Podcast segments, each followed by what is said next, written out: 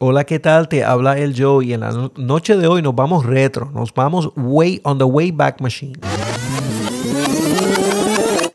Y vamos a estar retransmitiendo una entrevista que le hice al Product Manager de Adobe InDesign, Chris Kitchener. Ni me acuerdo el año que fue porque fue hace mucho, mucho tiempo. Eh, y eh, pues tuve, eh, por supuesto, como, como consultor de Adobe y estuve muy involucrado con la compañía por muchos años. Y conocí a Chris y le dije, mira Chris, eh, yo tengo un podcast que en aquel momento se llamaba In News Netcast. Eh, y me gustaría entrevistarte porque yo estaba en ese momento corriendo un InDesign User Group aquí en Puerto Rico. De hecho, fuimos el primer grupo latinoamericano de InDesign Users. Em, aunque nosotros no nos consideramos latinoamericanos, realmente lo somos, lo somos ¿verdad? Lo somos, lo somos. Eh, y pues eso me dio la apertura para pues poder trabajar más de lleno con, con Adobe y por supuesto tuvimos la oportunidad de ir a Seattle, Washington y visitar las oficinas de Adobe, donde conocimos el equipo responsable por InDesign y también a Chris. Y le dije, mira Chris, pues nada, que me gustaría entrevistarte este, en inglés, no te preocupes, no tienes que hablar español porque no hablo español. Y cuéntanos un poquito sobre InDesign y sobre la dirección que va. Y tengo algunas preguntitas que me gustaría hacer, hacerte. Eh, y él pues muy amablemente dijo que sí. Eh, y tuvimos una conversación bien chévere. Eh, y me gustaría pues transmitirla para ustedes, para que escuchen lo que se habló en aquel momento y comparen, ¿verdad? Eh, especialmente cuando hablamos de la sección de features, con los features que actualmente tiene Adobe InDesign. Así que esta, este podcast, este episodio realmente es para los Adobeans que tenemos por ahí que nos están escuchando, los InDesigners que les gustaría ver eh, o consideran importante un poquito de historia del software. Así que sin más preámbulo, vamos a, vamos a la entrevista. Por aquí va.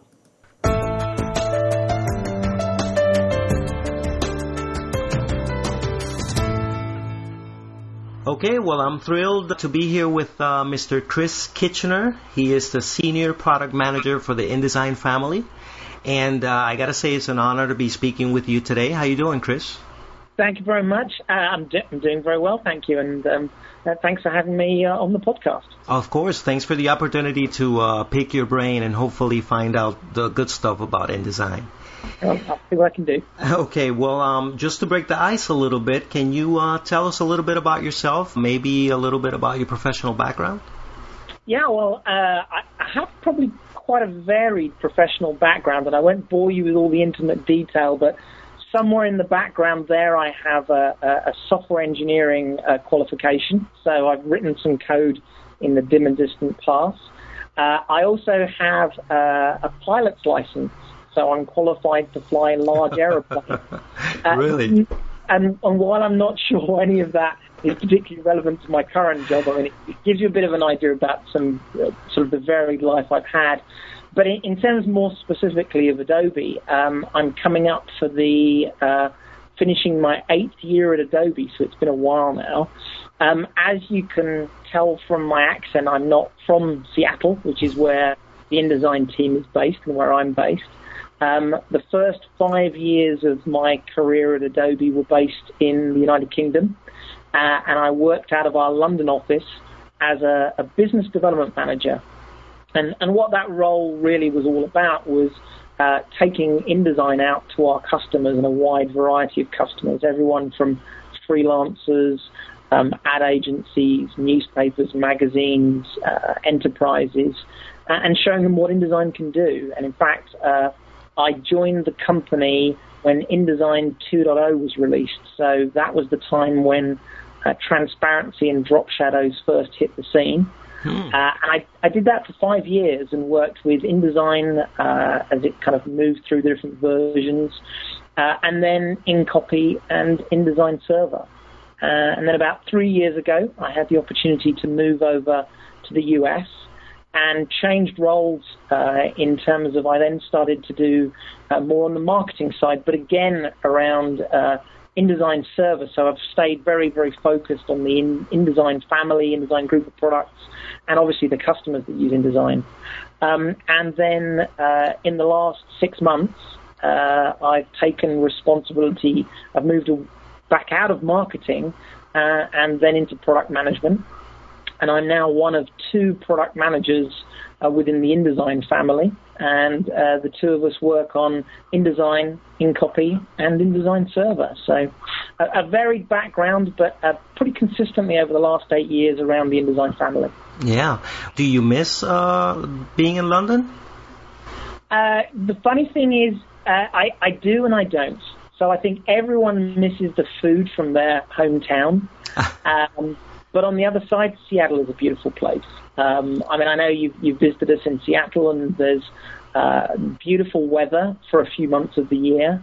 Uh, there's mountains, there's skiing, and uh, I have a, a, a two-year-old son, and frankly, it's it's a great place to bring up a child. So uh, while I miss the UK and I do go back occasionally, I'm actually very happy to be here. It's it's a nice part of the world. Excellent, excellent. Well, listen, uh, listening to your story, it seems to me like uh, it's been a lot of hard work, and you've earned everything you've gotten. So. Uh, I want to take the opportunity to congratulate you on your new position as the uh, senior product manager.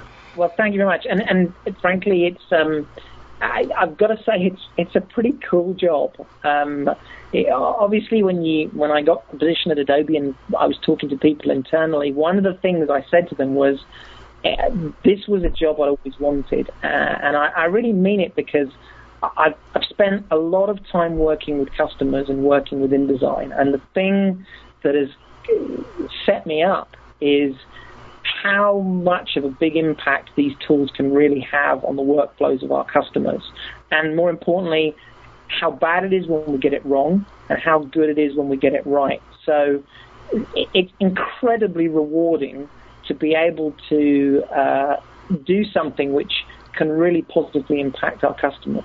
And right. Frankly, if anything, it, it's a little bit uh, it makes me a little bit nervous that I've got an awful lot to live up to. There's been a lot of really fantastic product managers over the years, so I'm I'm hoping I can do the job justice, and more importantly, I can do our customers justice. Right, and as far as uh, now that we're talking about the the position and the job that you have, can you tell us a little bit about what exactly does a senior product manager do? Uh, yeah, um, it, it, it's a pretty varied job, and the varied nature of the job really comes down to the fact that y- you can think of one of two ways you can think of what we do. The first thing, which is probably the one most people readily understand, is is a bridge between our customers and engineering in the sense that it's product management's job to go out to understand uh, the design world, the business world, understand what our customers are doing, and then really importantly, understanding the problems and the challenges that our customers face every day. And then taking that feedback and take that understanding and experience and somehow convert that into a direction for the product and not only take that in a direction, but then start to work with our engineering teams and saying, well, look, here's some problems that our customers are facing. How can we come up with solutions to those problems? Uh, so, working as a bridge between uh, sort of those two groups, I think, is a is certainly one way to describe it. Uh, another way I like to describe it is uh, kind of as a shepherd, um, because uh, I think there's an expectation that um, there's one day or a period of time at the beginning of every cycle when we start building the next version of the product where the product manager sits down, closes his eyes, and then magically comes up with a list of features that we should go out and build. And that just isn't the case. Uh, talking about being a shepherd is the fact that really it's taking the ideas uh, and the, the, the business and getting input from a whole range of people. So rather than it being just the product managers that come up with it, well, we're going to go build this feature, it's a whole group of people. And really the process we, we're involved in is shepherding those ideas and maybe bringing them to a point and helping bring them into real life. Uh, but it's really making sure that the feedback from customers and the different types of customers and the different people within the customers' organizations uh, as well as the ideas from engineering teams. In fact, Adobe is a company where the ideas can come from anywhere. And really, we just shepherd all of that together. And, and if we do our job right, we come out with a great release that really makes a difference to our customers. Hmm, interesting uh, illustration. I think it's a nice way to put it. Uh, now that we're talking about InDesign, I want to bring this back to. Uh, to the product itself. One of the questions that I have here is about the future of InDesign. And uh, when I mean future, I don't mean the immediate future. Of course, we all know that uh, there's an upcoming upgrade that we're all waiting for. But uh, where do you see InDesign in the long-term future? For example, maybe 10, 15 years from today. What what uh, what do you see InDesign uh, becoming or being? Wow, that's that's a great question, and I was just about ready to answer it with great confidence. And then you said 10 or 15 years. I was thinking, I'm like, my son's going to be driving in 10 or 15 years. I don't know that I could look it up. Right? And, and in tech years, I mean, we're talking about uh, centuries here, right? It, it really is. It, I mean, well, so in 10 or 15 years, I suspect we'll all be speaking to holograms. And, but no, I don't know. I, you, your question is a great one. And um, I, I think some of the things it talks to is – what is at, at the heart of it, what does InDesign do? And, and maybe that's a good way to start to answer the question. InDesign is a, an aggregation tool. It's a layout tool that brings content together and allows designers and production people to create content. Now, historically, that has been print content for many years now, and that's where most people know InDesign.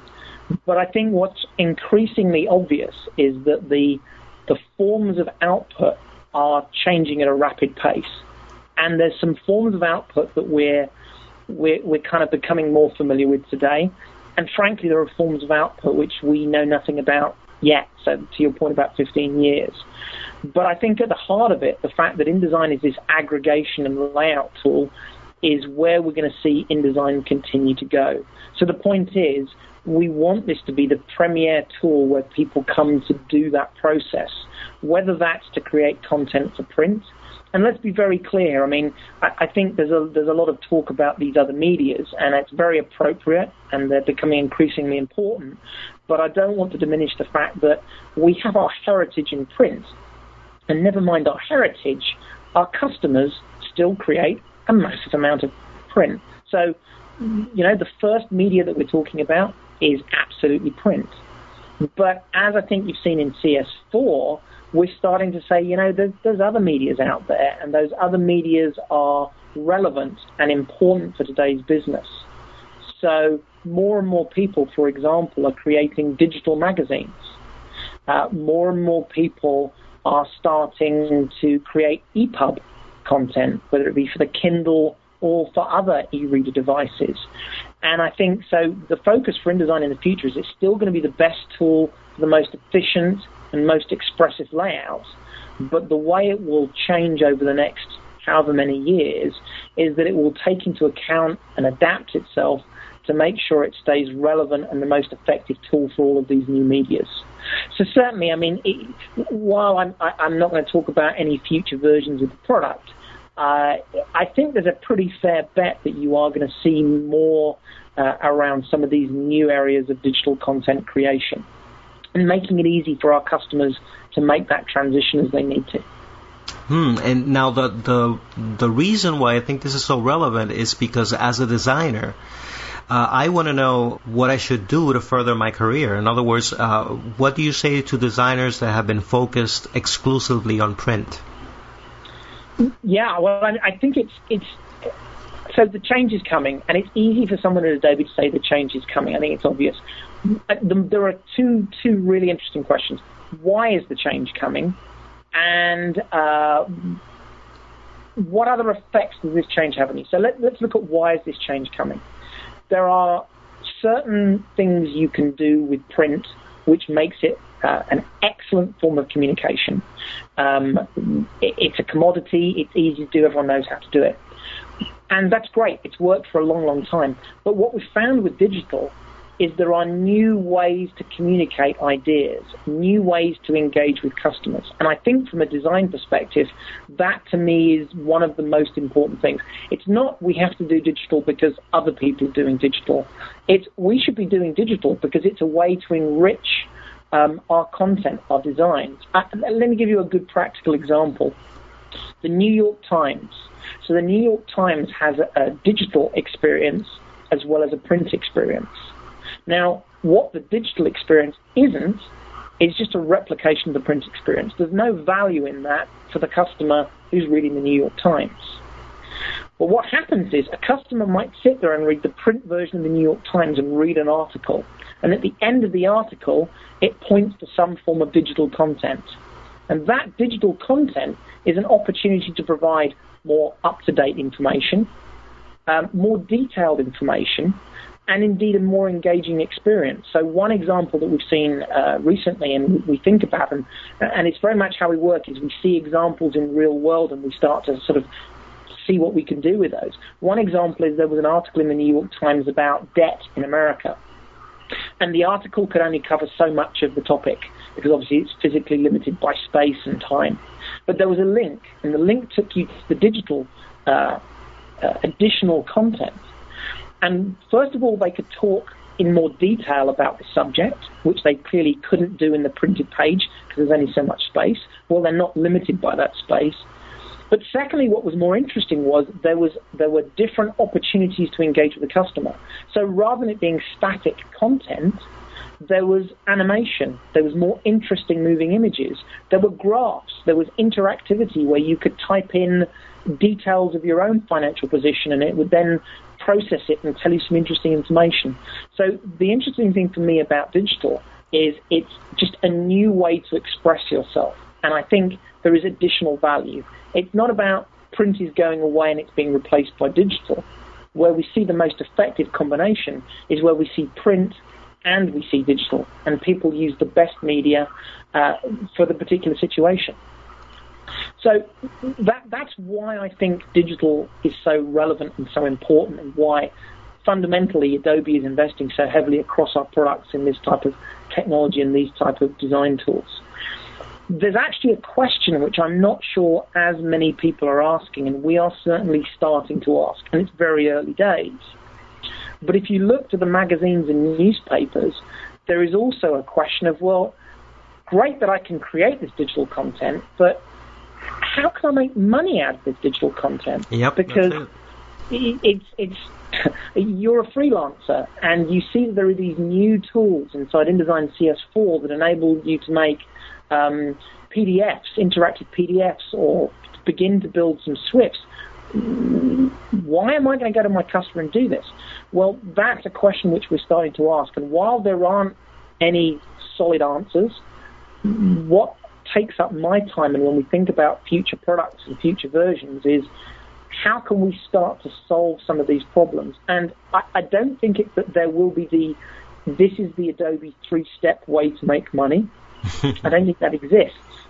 But what I do think is we can start thinking about these challenges and say, what could we do out of the box to help people monetize their content? What technology can we build into the product that says, well, we might not know the specific ways people will make money, but we know that to help them do this, whatever model they do end up with, there are some things that we can help them with. And I mean, if you want a practical example of what I'm talking about today, metadata. People are realizing more and more the value of metadata isn't just a simple, well, you know, I label this because someone might want to know what this is. The value of metadata is, well, if you know what the content is, maybe you can start tracking it. Maybe you can start working out who's using it. So, hmm. I mean, we don't have all the answers, but I, I, I guess I wanted to raise that not only do we think about why digital is important, but we're starting to think about how can we solve the problems of helping our customers, big or small, understand how can they monetize this content because this is new as well. Now let's bring it back to the near future to get you off the hook here. as far as uh, CS5, we know that it's coming. We don't know exactly when. Of course, you do. Uh, but what can we expect from that new release? Uh, well, this, this is where I'm going to start to get mystical because, of course, we don't uh, exactly about what we're going to do and when we're going to do it. But I mean, we we frankly, I think we've hit upon some of the areas that we think about a lot. I think the digital content, um, and you know, some of the things we can do in the immediate future is we can think about uh, creating digital content. Frankly, today is pretty hard. We know that people spend a lot of money to create effectively the equivalent of something in print. And whereas creating the print version is really cheap, the digital version, just because of the complexity and the tools, is very difficult. I think what you might see is uh, us looking to see how we can address some of that. So I think digital is still important to us, and that, that's something we, we've got to focus on. But in addition to that, don't think we're not thinking about designers in their day-to-day print world. And rather than thinking in terms of um, oh there are some there are some print features and there are some digital features uh, again some of the things we think about is you know the process of design is universal. How can we help make the process of design simpler quicker easier? So again those are some of the things that are our, on our minds and, and, and hopefully maybe we'll address in cs5 so I, I think I've been pretty haven't revealed anything there but maybe by helping you know what we're thinking about, that gives you a sense of where we're going. And definitely, and we're definitely looking forward to that release. I've got to say, um, this is going to be a cracker. Really? This is be a great release, and I, I can say that. You know, I'm biased. Um, I, I'm paid to say nice things about my own product.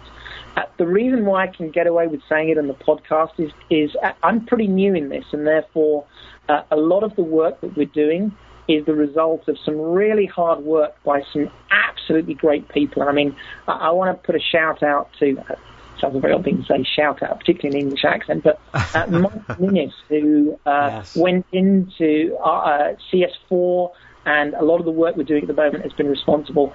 Some fabulous work he and the teams have been doing, and therefore, because some of this stuff wasn't stuff I started, I'm allowed to comment, and I've got to say, it's some really fabulous stuff. So I, I keep an eye out for this one. I think in the same way that you'll see how InDesign 2.0 with the transparency that we offered, that was a, a seismic shift in what you could do in page layout.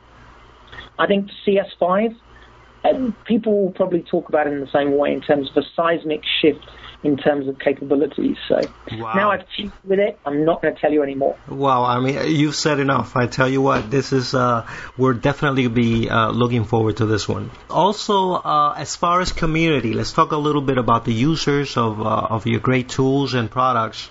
I wanted to ask you about the InDesign user group community. Why do you think that community or community as a whole is important to Adobe, or is it important to Adobe? it, it is critical to Adobe. And the thing about Adobe as a whole is that we have some incredibly passionate customers. And frankly, without that passion, it wouldn't be the business that it is today. You don't get people having user groups around nuts and bolts or screws and screwdrivers.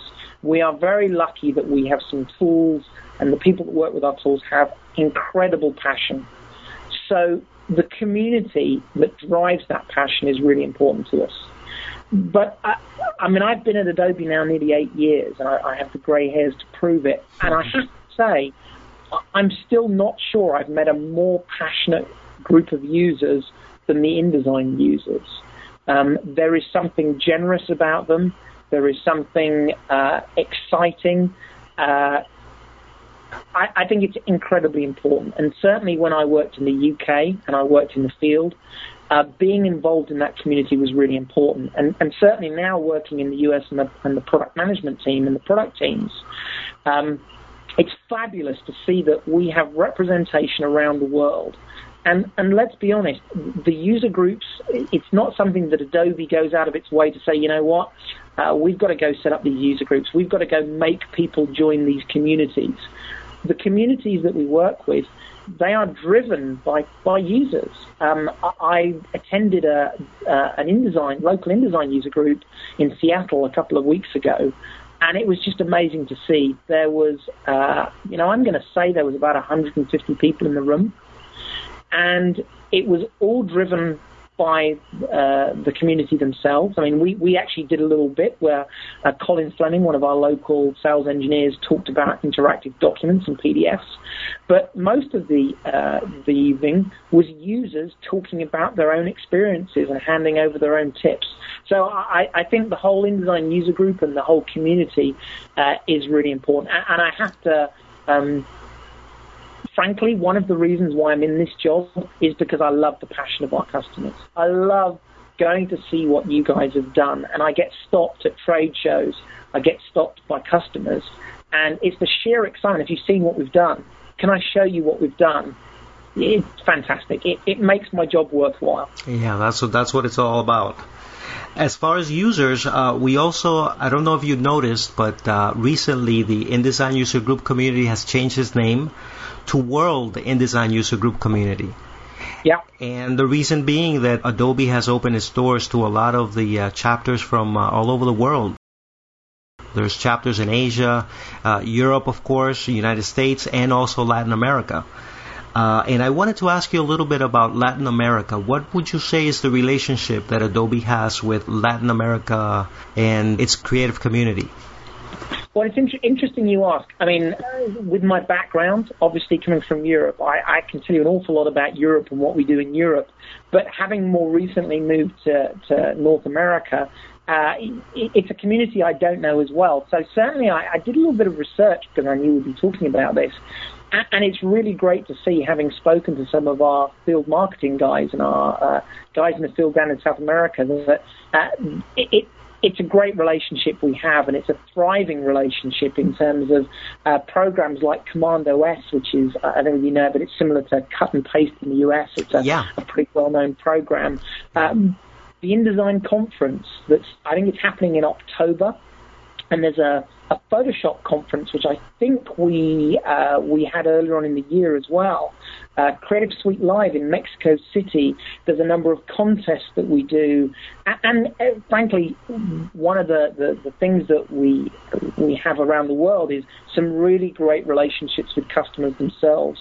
So Reforma, Televisa, Globo, and a whole host of other customers. So I, I think that relationship is really great, and frankly, it's it's really important to us as a business that the relationship goes from strength to strength. It, it, it, it might be an easy thing for me to say on a podcast, but without our customers, there is no InDesign. And I mean that from the sense of, of course, customers go and buy the product, but it's the customers that tell us what we need to go and build. And that's, that's always the thing which we come back to, which is if we didn't build things which customers didn't need or didn't value, no one would buy it. So the, the strong relationships all around the world are really critical to us. So we're we're we're delighted to get involved wherever we can. The fact that you're talking to us today, and uh, that shows the accessibility that you guys have at Adobe to uh, to us uh, end users. So, well, it, it's it's so easy at a large organization to be to look internally and to always focus on internally, but the customer and this happens again and again in all different products at Adobe, is the customer is the great leveler. Uh, it doesn't matter what we say internally. Actually, it's the you, you guys, the people who use our product, you are the ultimate arbiter. You get to tell us if we're doing it right or if we're doing it wrong. It's the reality. It's pretty obvious if we produce a great version or we don't produce a great version. So um, it's uh, it, it's the, at the risk of sounding cliched. If it's a it's a win-win. If we do it right, it works for you. If it works for you, it works for us. That's right. That's right. As far as end users, I had here a question about Latino end users, but the same would apply to everyone. What do you think we can do to stay informed and in touch with the latest tools from Adobe? We have a bunch. The one thing I can say is there's, there is more tools than you could ever use. So let's start with one obvious one, which I think um, we know a lot of people use, but I think there's even more opportunity, and that's Adobe.com. We have a very wide range of products. And then within each of those products, there's a lot of knowledge and expertise. And Adobe.com is an absolutely great place to go. You can learn so much there. Everything from the product pages to tell you what's new in the product, through to the forums to have questions answered by fellow people in the community and people from Adobe. uh, support pages. If you've got a problem, if you've got an issue, go find out if it's one we're aware of or if we've solved. The ability to recommend new features, all those kind of things. So, uh, Adobe.com is a great place to go. Uh, another, well, I mean, we've, we've talked about it already. Another fabulous resource is things like the InDesign user group, um, both online, the online presence, so www.indesignusergroup.com, uh, uh, or obviously the local chapters where you get to meet up with people, share ideas, and get together. And frankly, beyond that, uh, we, we talked about community a bunch of times already uh, uh, today you know, there are so many communities out there. There are like like your own podcast. There are lots of podcasts around in InDesign. There are lots of websites with tricks and tips. There are lots of conferences. So, uh, spending a little bit of time, and in fact, the InDesign user group um, I know has a links to a number of those resources. Um, there's plenty of places to go um, to get all the help you could ever want. Yeah, that's great advice. Listen, Chris, we've we've only scratched the surface here of all the questions that we could ask. So maybe we want to leave the door open for a future conversation. I'd be delighted to do that. And and you know what? I maybe, next time we could get a bunch of more more questions from your listeners, uh, and and let's address some of those questions they have, and let let's hear a bit more about their businesses how things are changing, and let's use it as a great way to get feedback from them. That's a great idea, and we'll do that.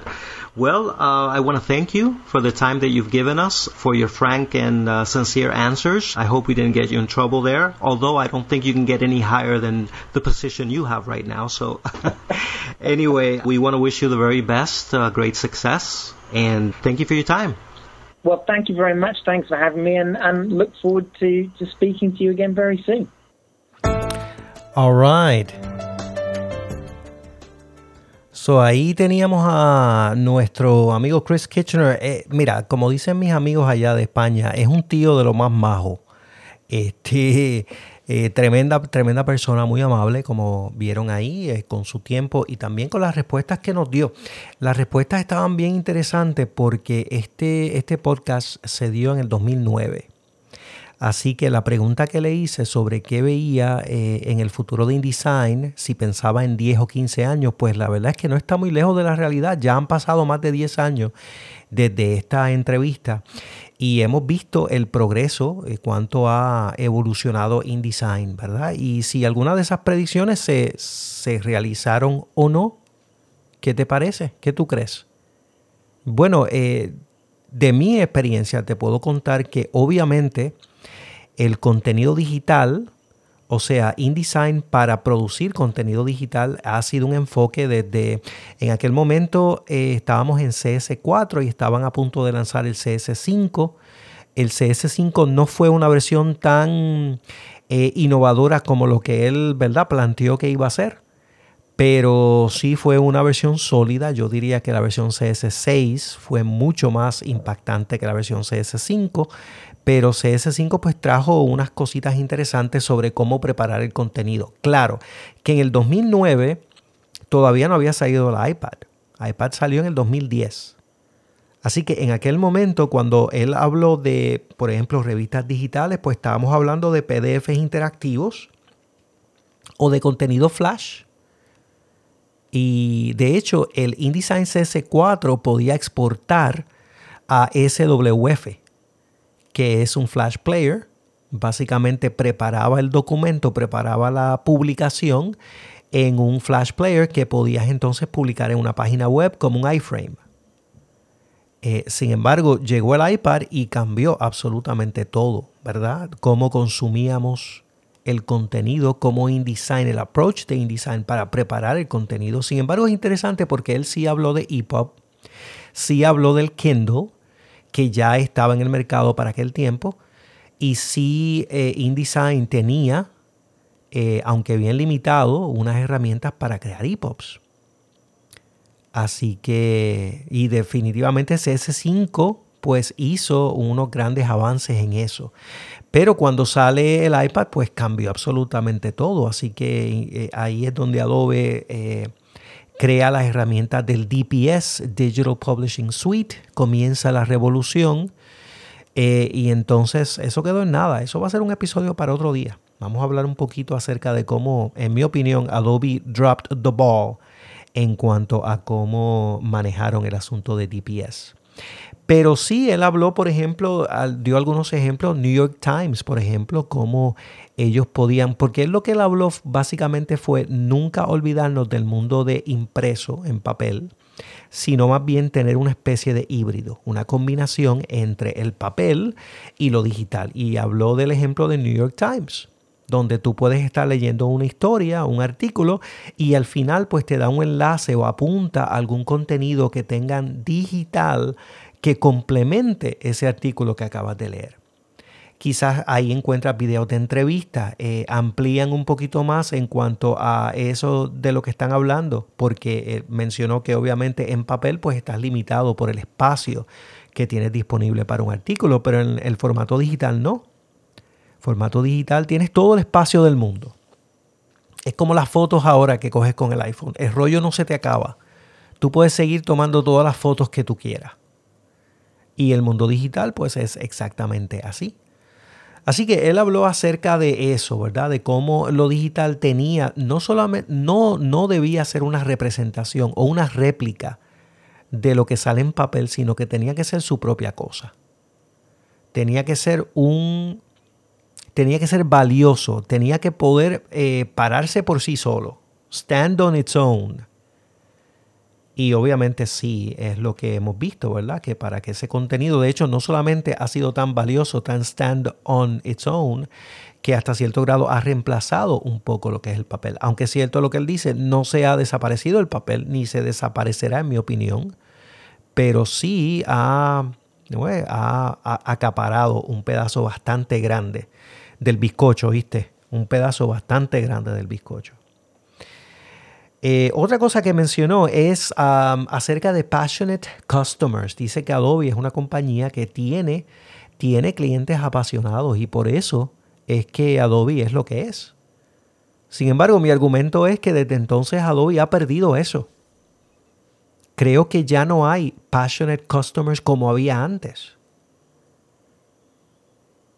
Un, un manager de Adobe, de hecho, hace, hace mucho tiempo me dijo, mira, Adobe está en una posición bastante peculiar.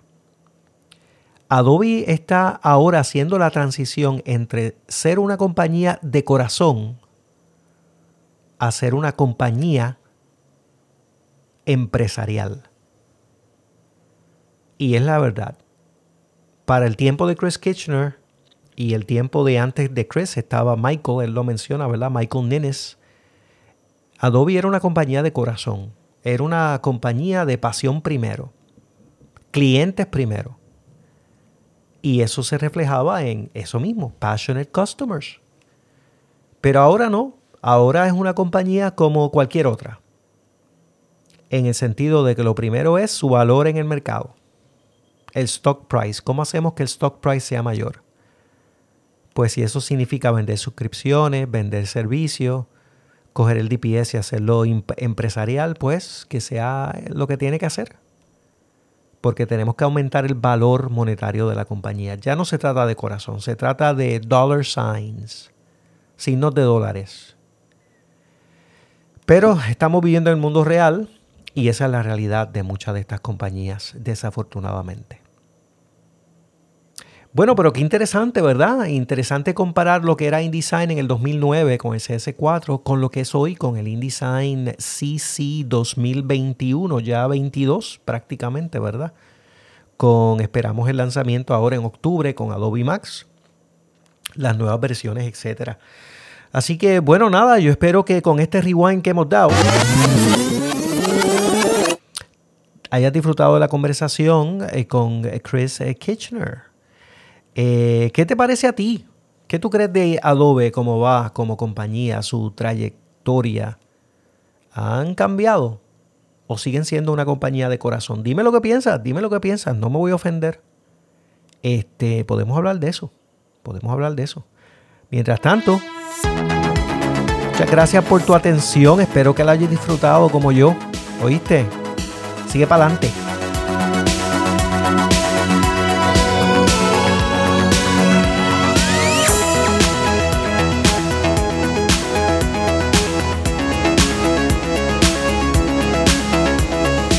Te veo en el próximo Mac Céntrico.